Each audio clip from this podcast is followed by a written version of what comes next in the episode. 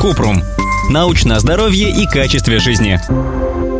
Опасно ли для здоровья то, что критические дни начались раньше срока прямо в общественном бассейне? Кратко. Купание при менструации никак не скажется на здоровье. Во время месячных можно делать все, что и всегда. Плавать в бассейне, ходить в сауну и заниматься сексом. Если менструация началась прямо в бассейне, то из гигиенических соображений можно уйти в душ и использовать удобные для плавания средства женской гигиены тампон или менструальную чашу. Если же вас тревожит, что менструация началась раньше срока, то лучше проконсультироваться с гинекологом.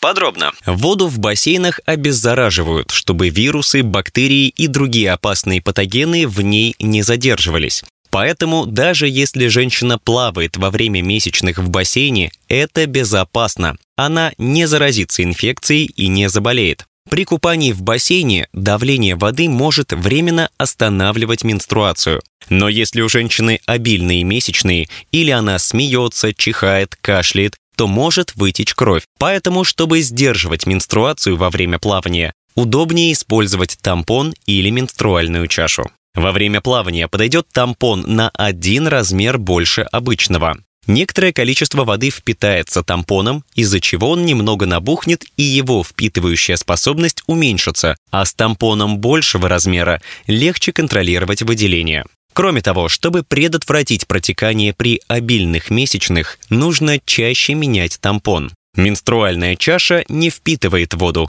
и ее можно использовать во время плавания, как обычно.